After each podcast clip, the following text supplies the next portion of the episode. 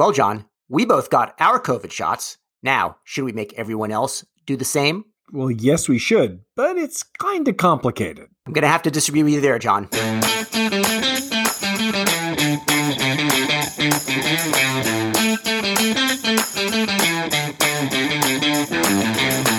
Welcome to Care Talk, America's home for incisive debate about healthcare business and policy. I'm David Williams, president of Health Business Group. And I'm John Driscoll, the CEO of CareCentrix. Well, John, I got my shot. You got your shot.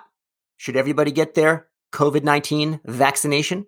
Well, look, everybody really should. I mean, the vast majority of vaccines that people have already in their arms, they don't have a choice. Mumps, measles, and rubella, um, polio. There's a lot of vaccinations that people have already got where they implicitly or their parents trusted the health care authorities to get it right. And you know, in America, we kind of have, and have made a lot of these, a lot of these diseases and viruses uh, not non non-existent. The notion that we should be fighting it um, is with vaccines is just profoundly simple. But I don't, I, I don't, I don't know that we can we can actually dictate that to people, David. What do you think? John, I think you're getting soft or, or staying soft just to uh, just to confirm that. So, you know, we need to get to 85% plus probably vaccination in order to get to herd immunity. I don't see it happening without a mandate. I did my part, you did your part. We don't want the variants to run wild and, and get after people who've already been vaccinated. I say mandate now, John. Well, David, I think, you know, it, it, as is typically the case, you don't bother trying to communicate your points. You just want to dictate them. So let's let's let's let's let's let's slow down there big boy. How did all those mask mandates work and did they actually build public consensus or undermine it? Even when that was kind of brain dead obvious um, there's a there's let, us let's, let's step back a little bit. You know we've got a an exhausted country um, that is looking for those green shoots of health maybe we kind of lean on persuasion as opposed to sort of public demands. And we you might you might actually find, David, if you if we spend the time communicating with people, that we'll get to, and I don't think it's 85% plus. It's probably closer to 80% based on the most recent models. And then you got to add the number of people who are immunized with the number of people who've got uh, um, you know the neutralizing antibodies in their bloodstream because they've had COVID.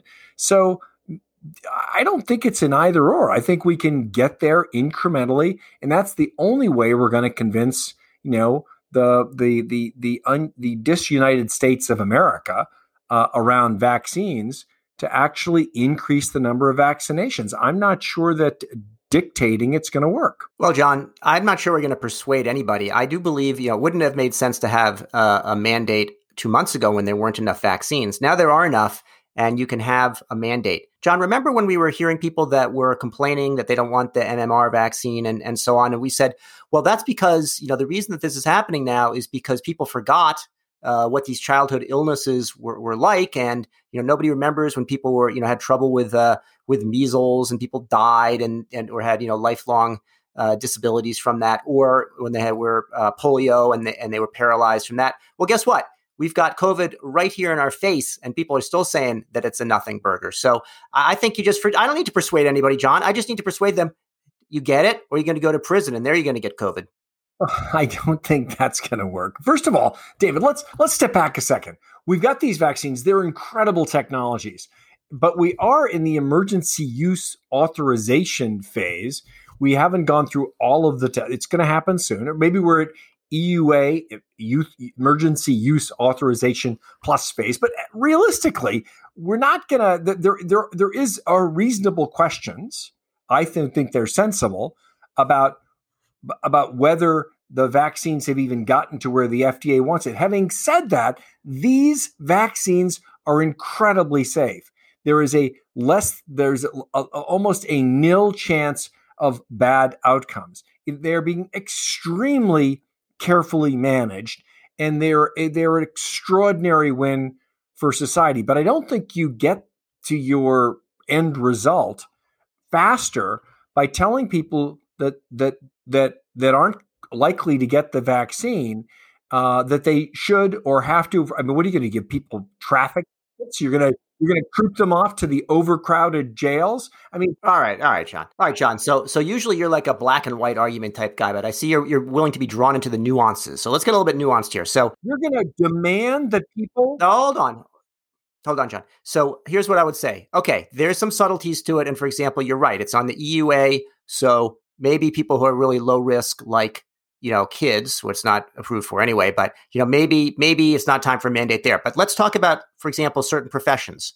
Okay, so nursing home staff have been people, some people that have been you know, hesitant to get the vaccines. Oh, now you're moving the goalpost. No, no, no, John. I would say, hold on. You can require people in healthcare institutions to get vaccinated. You can require people by employment category to get vaccinated. Now you're playing on my turf. So, John, okay, so which where so okay, so I would think the mandate should be for certain professions, yes. Colleges to be a student there, it's happening. I think students, young students, once it's approved for them, yes, also, although the bar should be higher because they don't necessarily personally benefit as much, the kids. And then how about like a customer? You know, someone to come into my store. It says no mask, no service, no vax, no service. Well, I think you have that. You can lean on if the those rights of privacy and enterprise, the needs of the group, particularly in smaller scale, whether it's a a cop or a teacher or a school. And I definitely think, you know, we're we're definitely thinking at CareCentrix that we're not going to mandate and require vaccines as a condition of employment, but we may require it and are likely to require it as a as a as a as a as a requirement to actually come back to a workplace because you want people to feel safe. Um, I'm just saying, I look, I'd love a world in which everybody sensibly got vaccinated as quickly as possible. I'm just, I think we got to look at the reality that um, uh, Americans don't react well to global mandates. But if you improve, if you increase the cost of access, whether it's work or services, or actually, honestly, access to the healthcare system, um, or, or and, and people see that it is a condition of participation, I think you're likely to see more people get vaccinated. And I'm actually more hopeful that with more people having a good experience and more people being healthy and more data getting out there, that that there's a possibility that conversation and experience will help. John, here's one that really uh, bothers me, and I'm hoping you can actually explain it a little bit because I'm, I'm awfully concerned and unhappy about it on its face.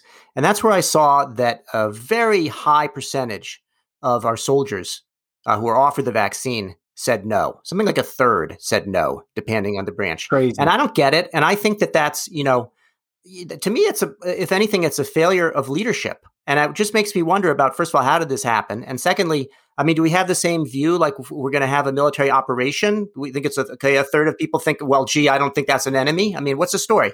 I can't explain the profound lack of leadership and clarity around this. It should be a requirement, David. Um, it may have something to do with the EUA stuff, but as a practical matter, having having served in the uniform, you're you're ordered to do stuff, you do it. And one of the things that will kind of profoundly affect our force posture and undermine uh, the resilience of our military is if we permit people to pick and choose whether they are putting their health at risk because it's not just their individual health although that's dangerous because they are part of a team that requires their help the united states military but it puts other people's health at risk.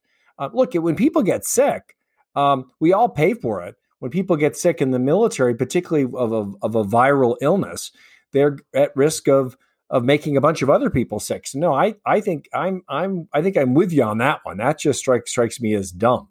I hope that's going to be uh, going to be corrected. Now, John, um, one thing I think that we, you know we should go back to some nuances that you're describing before, which is that there's there's a pretty high percentage of people that want the vaccine, lined up for it. We've seen it, you know, in, in many states. Then there's, some group that's really against it, but there's a bunch of people in the middle that are sort of they would get it. it just has to be convenient. They have to have the right messaging around it. They have to not worry they're going to miss a day of work if they you know have uh, side effects. Uh, like I, I wasn't feeling well. I was tired, that is, feeling fine, but tired after my vaccine. And if I had to worry about an hourly job, I might be concerned about that. So I think there's a role to be played to make it easy, making it easier to do it. And John, maybe it's the same thing. We should take all the, the people that have been focused on how to prevent people from voting and get them to turn their mind in the other direction and say, well, do all the opposite things and, and get people to be vaccinated easily. Well, I think it it it it it, it goes back, David, to the fact that we've got kind of a a broken and uh, incomplete public health infrastructure. But one of the things I think that both the Trump administration and the Biden administration have gotten right is by pushing it out through pharmacies, they're providing they're they're, pushing it out through the the private sector uh, access point to the healthcare system that's got the greatest number, the greatest reach in the country with you know thousands and thousands of, of, of, of pharmacies. And we got a lot of actually a pretty big excess of pharmacies in the U.S. And now we can actually put them to good use. John, you know, I, I, know we don't like to talk about you know the next pandemic, although I think we may have a guest soon on our show to discuss that. Stay tuned, uh, listeners. But I think this pandemic, last one was about hundred years ago. Now, my concern is that what's happening. These are like these hundred years. That's not true. That's not true. There was a Hong Kong flu in the in the in the in the 60s. There was a there have been a number of of, of close calls on pandemics. The last big one was in uh, on in 1918, but there have been some some some viral epidemics that were contained, but that uh, uh, uh, harmed and killed many many people between now and we just we don't tend to track it because it's not common. It, it, will likely become a lot more common as the zoonotic viruses, those viruses that jump species. Um, the, the the ones do you know what that word means? John, the thing is here. Actually, my first question was zoonotic. Is like, does that have three O's in a row or four? You know, that's what I'm unsure about. Is as as we as as we overpopulate the Earth, and people are traveling a lot more, and we have more of a convergence of of uh, of, of, of travel and and and and people going into uh, living in previously uninhabited habitats. You're going to see more of them. I I, I think actually, you know, COVID SARS. Uh, three. This, this is this is this is a wave that we will we will we will revisit. Okay. Well, John, you were making you were you were agreeing with my first point, which is that I was going to say it's like those hundred year rainstorms that floods now we have every five years. Um, so, what precedent? You know, getting back to our point about uh, vaccine mandates. I mean, what what do we need to be thinking about? You know, in terms of having a mandate or not about here. What does that mean for the for the future? And I think the possibility that you know this isn't even the big one. Things that may be even more aggressive uh, in terms of infectiousness and uh, how deadly they may be.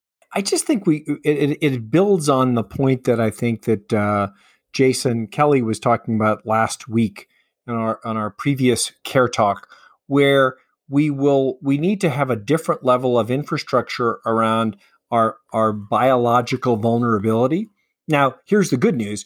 We've got a vaccine. We're talking about the the back, back and forth about whether you mandate it, but the reality is it works and it's safe and we des, we actually created the design for the Moderna and the Pfizer vaccine within 48 days of actually um, uh, unpacking the genetic code of this particular virus.